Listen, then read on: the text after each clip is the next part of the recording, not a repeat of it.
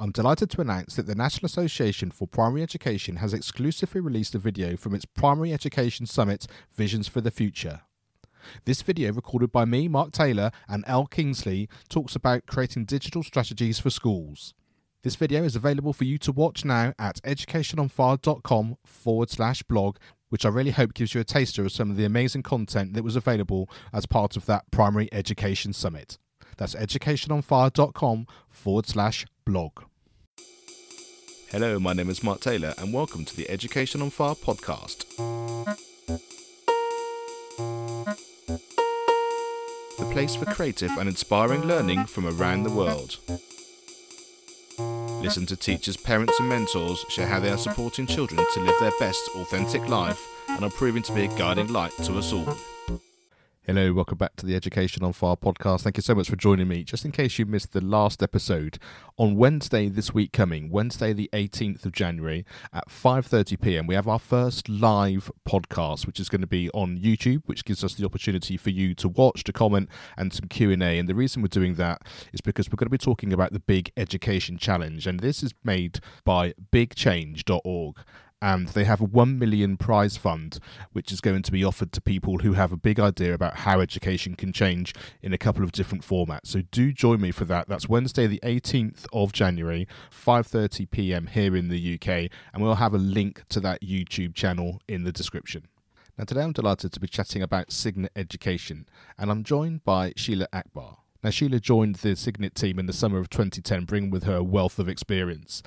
Signet Education is there to set your students up for success in college, career, and life, and they have comprehensive tutoring, coaching, and college admission support from inspiring mentors.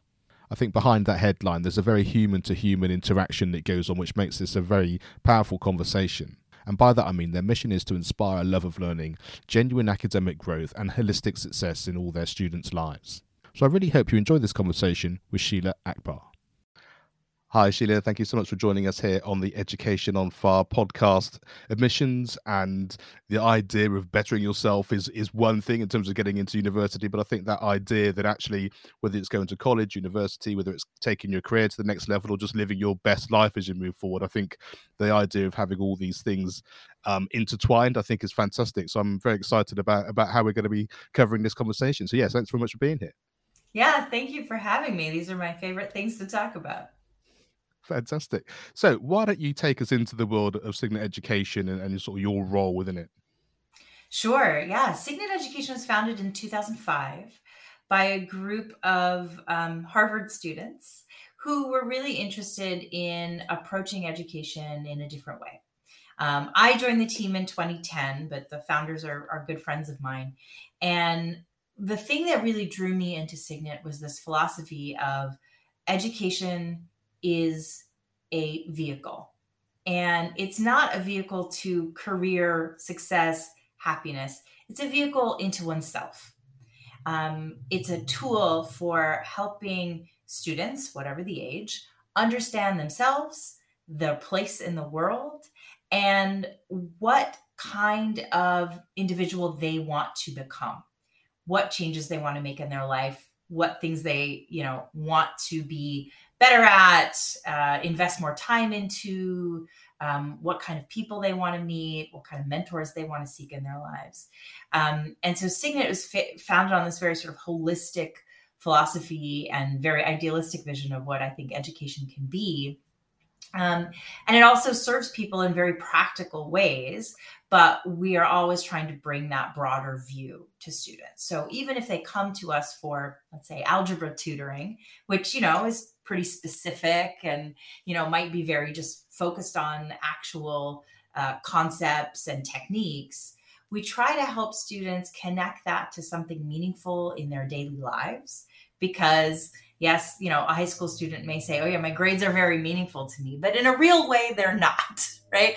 We want it to be something that's that's taking them forward somewhere so they can see their own growth so we try to connect it to these things in their real lives. We try to connect it to other things that um, they may be studying in school or, or goals that they may have in the future and help them see that all of these things are connected. And if they can seek out those connections, they will have um, a more meaningful life an easier time at achieving the success that they define for themselves, and an easier time articulating for themselves what they want and who they are.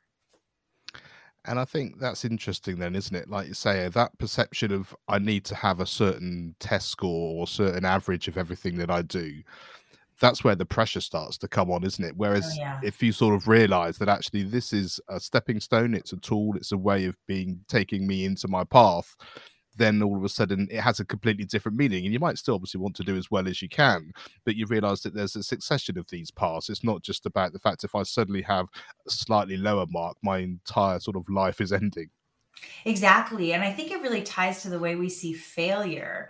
Um, you know, students often think, okay, either I get a perfect score or a perfect grade, or I'm failing, right? It may not be a, an actual F you know, failing the class. But if it's not perfect, then it, it must be failure. But uh, we try to reframe this for students. Failure is actually a tool as well. Um, it's not an endpoint. It is an opportunity to reflect on, okay, what didn't I know about this topic? Or what could I have done better? How could I um, have been more prepared or more confident? uh, for this exam or this evaluation, whatever it is that is leading me to my quote unquote failure, right? Um, and and that's the way we want students to see grades as well. It's a measure of your mastery of something or your effort in something, and maybe a B is all you're striving for, and that's fine. Um, or you know maybe it's a lower grade if it, it matters even less to you. Um, but it is meant to be a reflection of what you're putting into something and so if you're happy with the level of effort you're putting in, then you should be happy with your grade, um, and you know vice versa. So uh, if you start to look at grades as not some sort of stamp of approval, um, but rather a measure of mastery, you start to see them as informative in a different way. It's not an achievement; it's a measure of your progress along a path. Yeah, and I love that idea of it being a measure and also in terms of what you're putting in as well, because you can't put 100% necessarily into everything that you do. And especially sort of in the younger years when you've got many subjects to do, but you also might have lots of sports or extracurricular stuff that's going right. on. You know, you might decide that actually, you know, time away from all of that even on a particular day or an evening or whatever is more important for your overall well-being and your overall kind of sense of self and that kind exactly. of thing um but it's quite hard isn't it to sort of have that when when maybe you get bombarded from the school or you're bombarded from your team or whatever it happens to be. So I think that idea of sort of mentoring and, and coaching really kind of hopefully gives you that sort of sense of self where you can then make those decisions. And it's not about, like I say, 100% in everything, or maybe it is. It doesn't matter. It just depends on on your setup and your personality and your way of life and what exactly. you're able to deal with and cope with. And uh, yeah, that's exactly it. You know, and and I just add one thing to that um, we have control over not only how much effort we're putting into these things that we're choosing to do, we also have control over what we're choosing to do. Right. So if you take this yeah, yeah. into the, um, you know, the realm of high school, let's say you've got your subjects uh, and you can take them at different levels. You have your sports, you have your extracurriculars, whatever they are. Those are all choices that you get to make. Maybe you're not taking the most advanced level of every subject because that's not relevant to your longer term goals or your interests or what have you. And that's fine, right? You might be able to give 100% if some of your subjects are a lower level and some are at a higher level. You could give 100% to all of those things, right? So there are these sort of two different um, uh, avenues that we have control over where our energy is going and how much energy is going into each of those places. So I always want students to know that because they do feel a lot of pressure. To your point pressure to get perfect grades to do all of the things at the highest level and get into you know what is they're told are the best colleges right? But what we're trying to do is help students define for themselves how do they want to parcel out that effort and what are their goals and which universities are going to serve their goals right it's not that everyone should be trying to go to harvard um, i went there i'm very happy that i did i don't have any regrets about that but um, i do wish i had some more mentorship when i was choosing colleges to apply to because i may have ended up somewhere else um, that may have served my longer term goals better right? Um, and so we want students to be thinking about this before the fact instead of after, um, so that they can start making those smart decisions for themselves and defining success for themselves. And then they'll be a, a little more confident in their own decisions and less susceptible to those outside pressures that may take things in a different direction. Yeah, that makes a lot of sense. And so just talk us through in terms of I know there's not a typical student because everyone's an individual, but in terms of sort of that mix of tutoring and coaching and, and that sort of admissions kind of scheme to, to sort of help and support, is it very much people just coming in for one thing and staying in one thing? Do they then suddenly think, oh, this is a, I've entered a world here where I can start to develop and I can sort of broaden out my horizons and, and see some other yeah. things? What's sort of your atypical or non-typical I guess, sure yeah so you know to give you the the broader view of it signet does you know almost anything that um you would consider academic support. So we do academic tutoring we do uh, coaching which is a mix of executive function coaching and life coaching and then we do college admissions work and we do test preparation um, so SAT, ACT, things like that. We also do a lot of graduate advising. So students who have finished their undergraduate are looking at masters or PhDs or maybe, you know, medical school or law school, something like that. We do a lot of coaching around that. Um, a lot of the time, people come in for one specific thing. Um, they think they know exactly what their kid needs. and then they talk to me or one of my colleagues and they realize, oh, that's just a very small piece of this puzzle. Um, and maybe the reason they're struggling in let's go back to this algebra class that we we started with. Maybe the reason they're studying they're struggling in algebra is because um, not because the math concepts are beyond them, but because they don't have the organizational skills or the time management skills to be able to keep up with the work or to keep their notes organized so that they can study effectively and, and do well in the class. Um, and so I might say, oh, yeah, m- maybe they need an algebra tutor, but maybe they need a coach who's going to help them learn those study skills and organizational skills. Uh, and maybe that's the solution. Um, and then, you know, if they're uh, between their 10th grade year and their 11th grade year, we might also say, hey, the SAT or the ACT is on the horizon, you know. Let's talk about what these might look like for your student based on what we know about them. So, you know, it's a very um, consultative relationship. We see ourselves as sort of a trusted advisor for any of our families, even if they come in for something very limited and focused. Um, I'm going to ask them about all of the other things, uh, whether they, you know, sign up for services or not. Um, I want to make sure they have all the answers they need to make the right decisions. Um, so, uh, I guess to get back to your more specific question, yeah, they usually come in for something much more specific, and then they realize, oh, this is a company that I can work with throughout high school um, to meet all of these needs that I may have, or to go to for a sounding board or for some guidance around some difficult things that may be coming up. And I really liked what you said about the the reason why any given student might be struggling because I think that's often can be tricky for parents and people in right in the the immediacy of, of things that are going on. Like you said, you know, mm-hmm. it's a maths problem, except it's not, and and and so it's only speaking to people one step removed, but also with the skills and, and the on the knowledge, obviously, of people that you're working with, who can actually you'll probably pick it up very soon. But also, like I say, just by having these broad conversations to begin with, you get a good sense of actually you know we can make more progress here just by having that understanding and, and showing you the bigger picture maybe which some maybe sometimes is unseen like i said by those that are really close by. Exactly. I think um oftentimes the advice we're giving is not something that is you know some top secret i'm the only one who's got this information.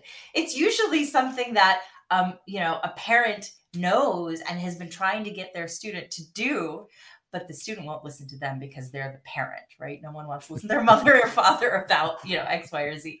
Um, so that's one benefit of having, you know, an outside person come in and, and, and work with the student. Um, but you're right. Uh, a lot of times other people are just too close to the situation and they may have um, their own experiences clouding uh, their view of what's happening for their student. I talk to so many parents who say, you know, I never struggled with X. So I don't know how to help my student who is struggling with X. They can't relate to them at all. Um, you know, we've got so many families, either a parent has something like ADHD or uh, you know executive function challenges and a kid doesn't or the other way around right the kid has some sort of um, learning disability um, or attention challenge and the parent just cannot relate um, and that's uh, complicating their relationship you know the the parent child relationship. And so we try to take that piece of the challenge away from them so that mom can go back to being mom. She doesn't have to be the homework police uh, and the student can be you know the son or the daughter. And then they've got somebody else that is their trusted resource for the things that are troubling them at school. Um, and yes you know we've we've seen thousands of students over the time that i've worked with signet and usually when a parent starts telling me, oh, well, you know, someone in seventh grade said this thing, and then we saw this test score kind of going down, and then they don't like doing this thing, I'll be able to tell them the next thing that happened. You know, uh, it, you know, it's, it's pretty textbook. Um, of course, every student is unique and there are personality uh, challenges and, and, other things that come along uh, with um, these sorts of cases. Um, but when you get down to it, um, usually if you start giving the students some agency and helping them help them understand that just because they're struggling with something doesn't mean they're not learning it. Actually struggling is the best way to learn something.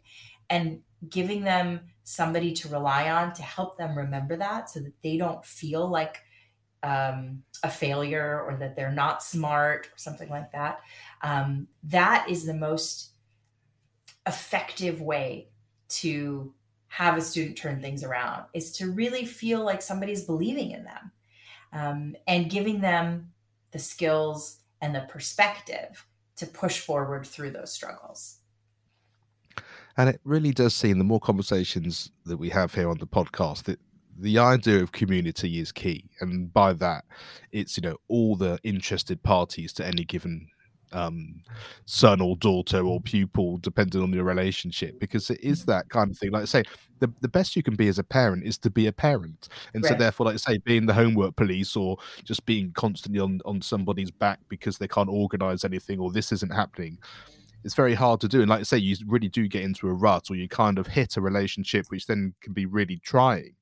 But when you've got, like I say, all these different people and different agencies there taking part, you can start to unpick all of that then you feel like you're doing your job as a parent, for example, because you're right. giving them the outlet and the resources and the skills and the and the relationships that they need from the experts and the people that can help them. Because, like I say, many children don't want to hear what their parents have got to say, if it's right or wrong, just because it is what it is. Whereas the same advice or something one step removed makes all the difference. And and I think understanding where all of these things fit and and how you actually can bring all these people together to have that sort of as harmon- harmonious kind of community as you possibly can. That's a very yeah. different starting point, isn't it, in terms of that yeah. progression and, and and and that moving into life as you as you get older.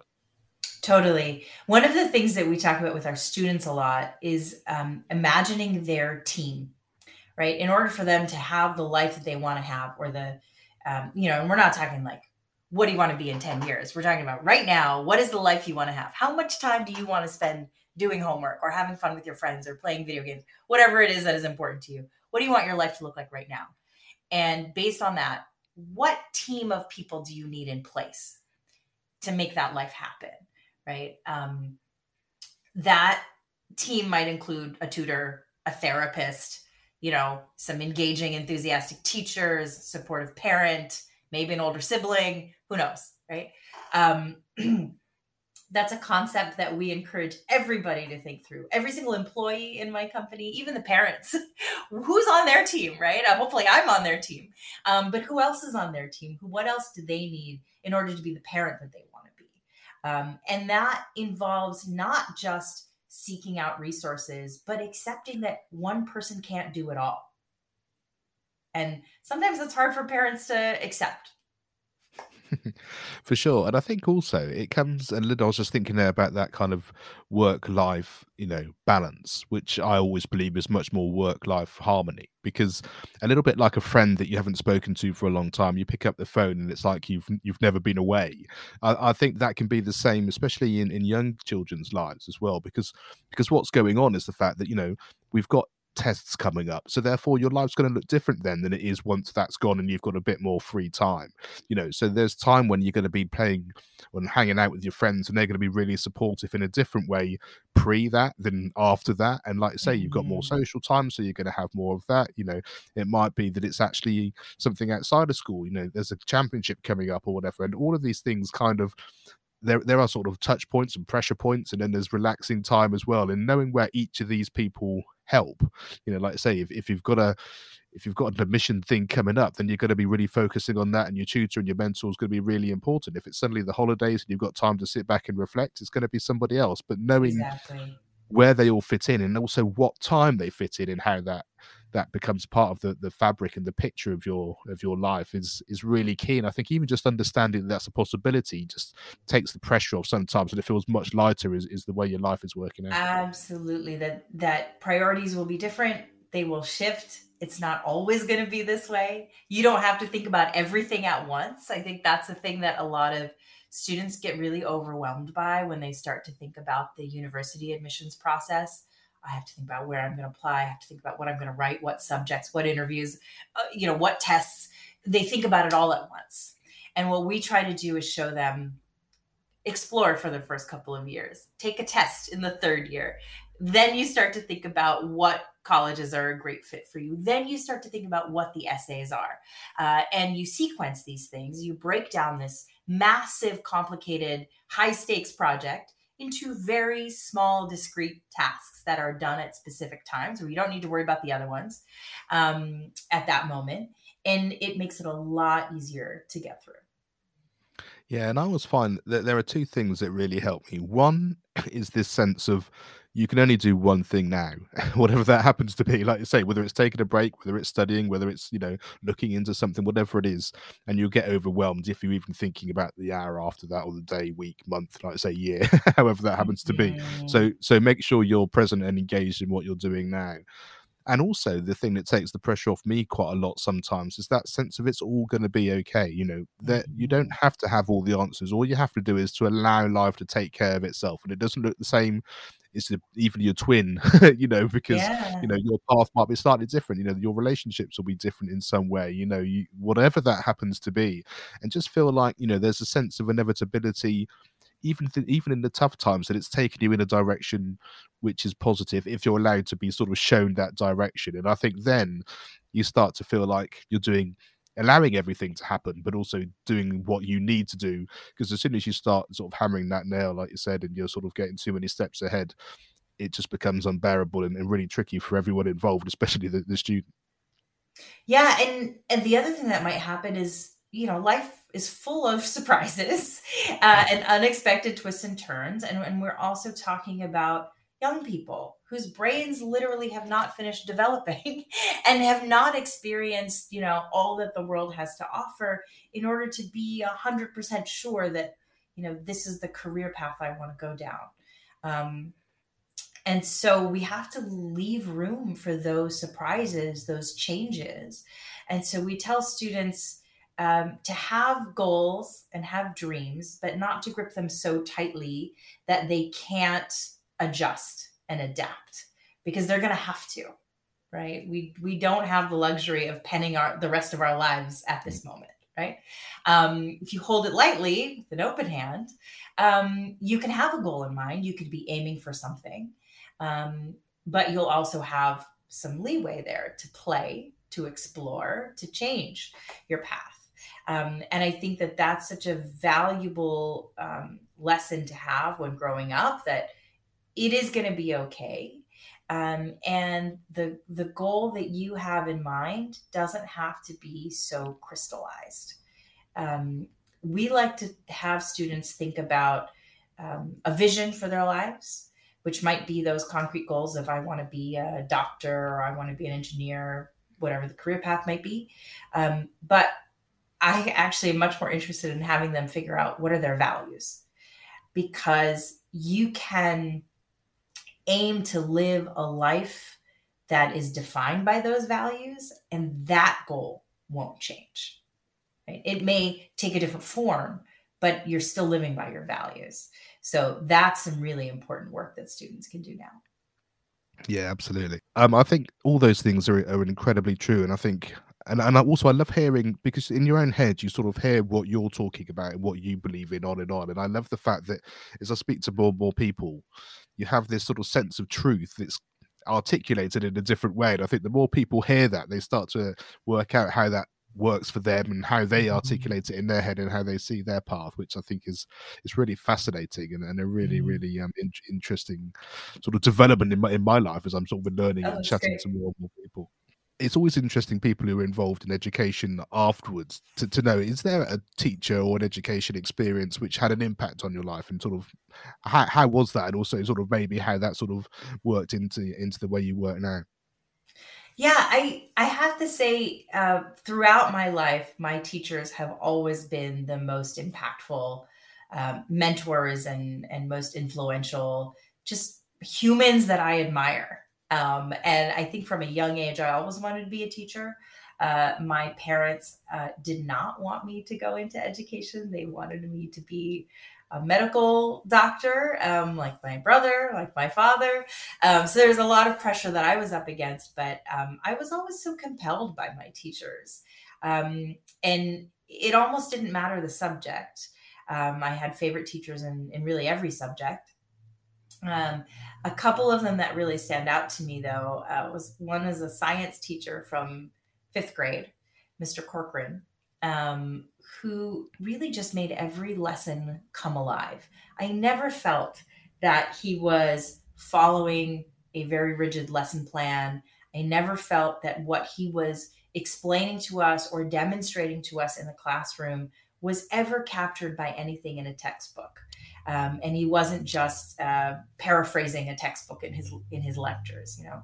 Um, and he really cared about each of us and made the lesson uh, interesting to each of us in in a very special way um, and i think that's why i've gravitated so much to one-on-one education where really that's the norm as opposed to in the classroom where you're kind of teaching to the middle. Um, so he was he was really influential. I felt that he saw me as a person. Uh, i felt that he cared about my success and i was so excited to learn from him. You know anything that he wanted to talk to me about i was i was ready to learn from him. Um, and i really want to be that for my students so much and i think what you articulated there is is the key to so much of what i hear. It's how how you were made to feel or how you have felt in, in their presence like you say them having your back rooting for you giving you something like say beyond the content and and also when they're really into their subjects in their way of teaching they do that. And i think you're right it's the special teachers that can feel like it's a one-to-one lesson even in a in a larger group in a classroom yeah. and and however they go about that and I, and I think there is no right or wrong way of doing it because it depends on your personality and how you come across. But it's it's such a key thing, and, and it's the thing I, I love hearing about. Now, is there a piece of advice you've been given, or maybe a piece of advice you'd give your younger self now that you'd like to share?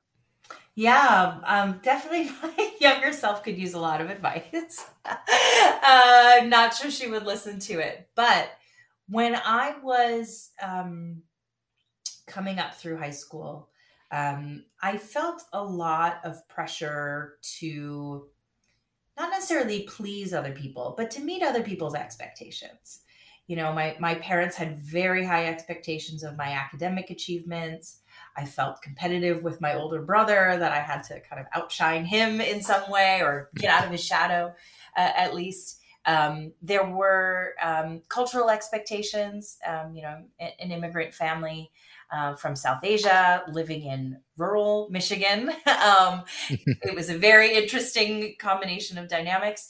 Um, there were also just some societal um, expectations that I felt, you know, I, I had to meet. Um, I also had a lot of expectations of myself because I just thought, you know, you aim for the stars and you end up on the moon. So why wouldn't you have the highest uh, ambitions? Um, and I think what I wish I had someone in my life to tell me was, you know, all these ambitions are great, but you really got to figure out who you are first. And that's going to determine how you go after those ambitions. Um, it may change those ambitions as well, but it's not the what, it's the how. Um, and you know, not that I did anything that I would regret or, you know, compromise my values in any way, but I really didn't know who I was until I went through the process of uh, going to college and feeling like a failure because the thing I thought I was going to do ended up being something I didn't want to do at all. Mm-hmm. Uh, I, you know, switched my career path three or four times um, before I finally figured out what it is that I wanted to do and that I feel like I meant to do, which is now running Signet and, and being an educator and a, and a small business owner. Um, but you know, I was I was a pre med. I worked in publishing. I worked on Wall Street trading oil and gas derivatives. Uh, then I became an academic.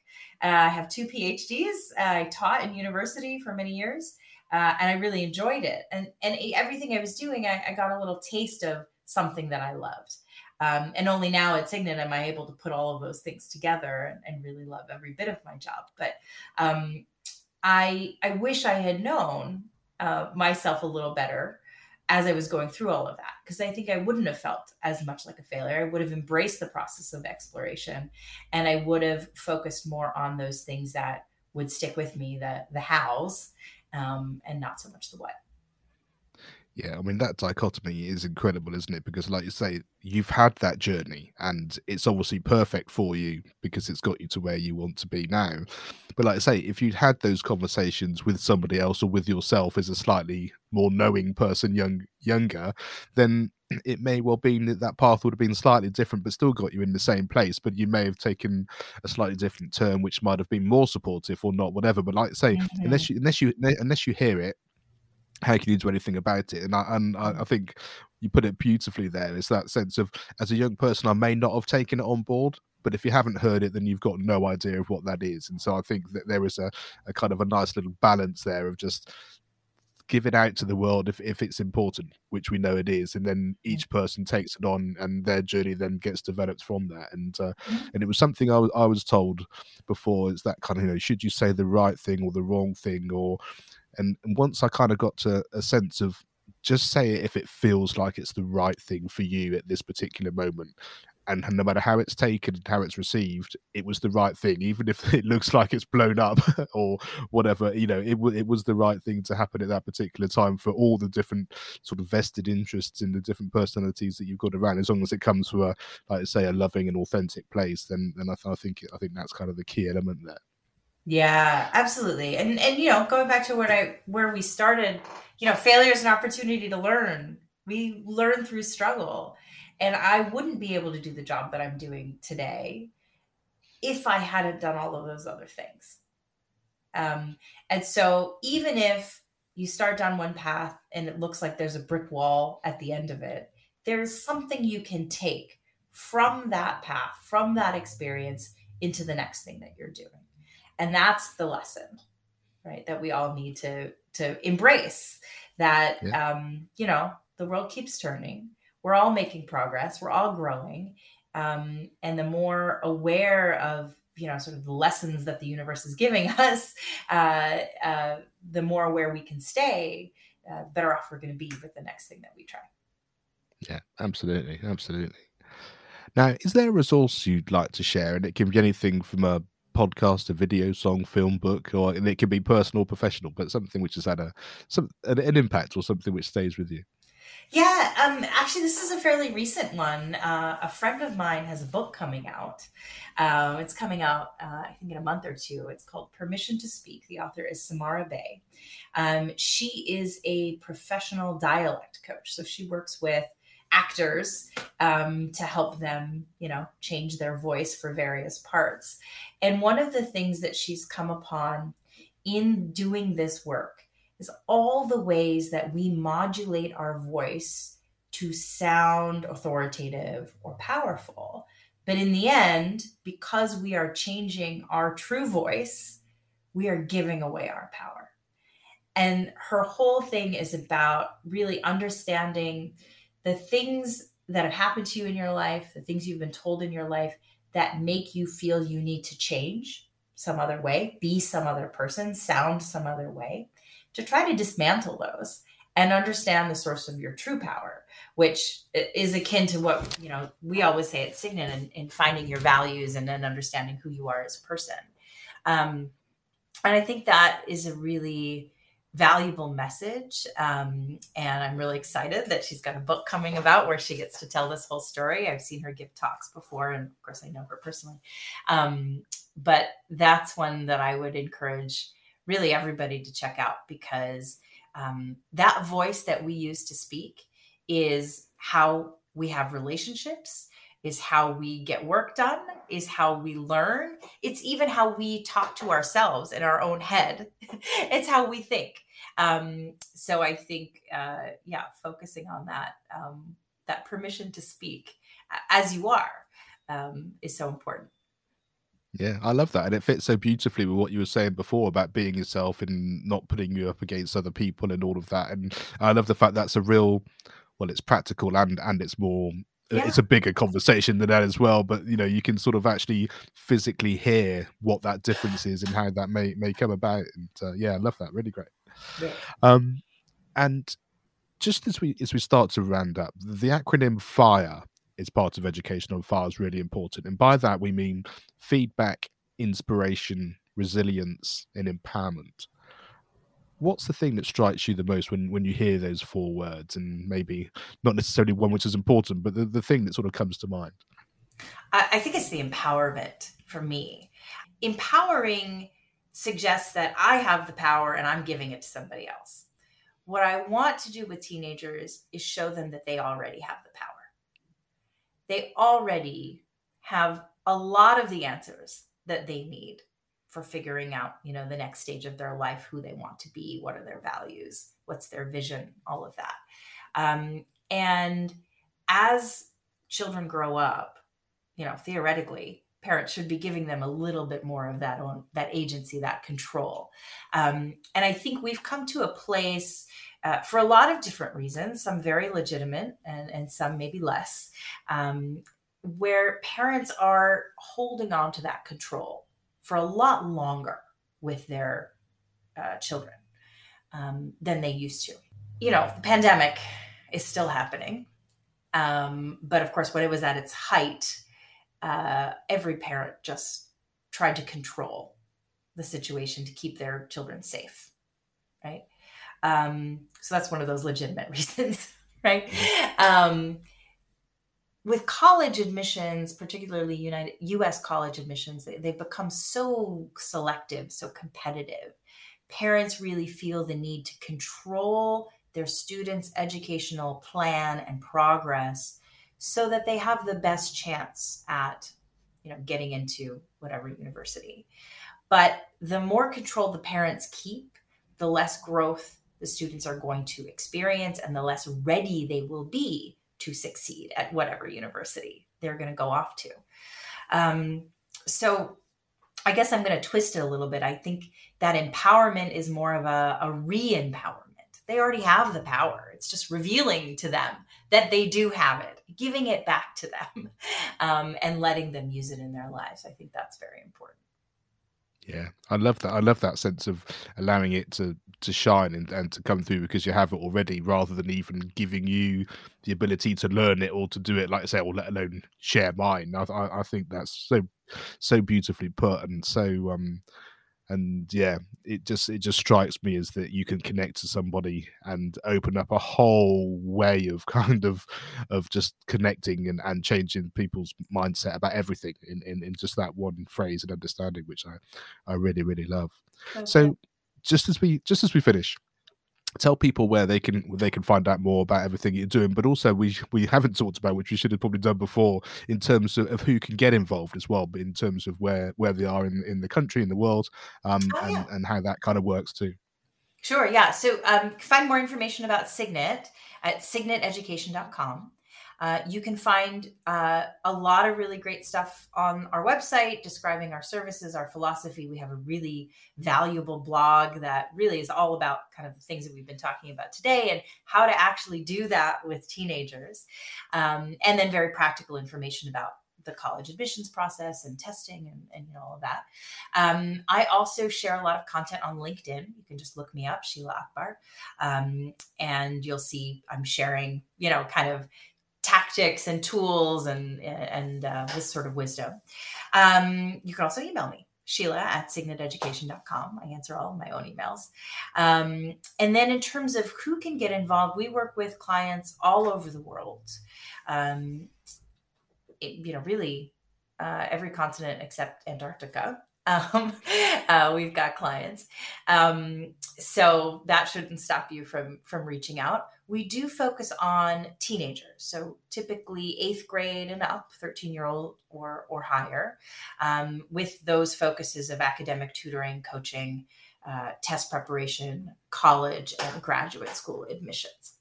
Fantastic. Well, I think that gives everyone food for thought in so many different areas, which is why I love these conversations because what we're able to do on the podcast is so much more than the landing page of a website or or what people have found, whatever. It kind of gives that that humanity and, and humility right. in terms of, of what's going on and the people involved, which I love so much. So, yeah, Sheila, thank you so much for sharing all those insights and all that wisdom. And um, uh, yeah, and thanks so much for your time. Yeah, you're welcome. This was a lot of fun. Thank you for listening and being part of this wonderful community. With over 300 episodes, I've collated 20 resources from guests that have been on the show to help you in your educational journey and those of you involved with young people. Just go to educationonfire.com and you can sign up on the homepage.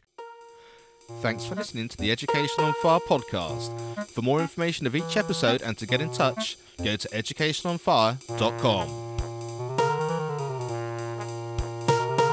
Education is not the filling of a pail, but the lighting of a fire.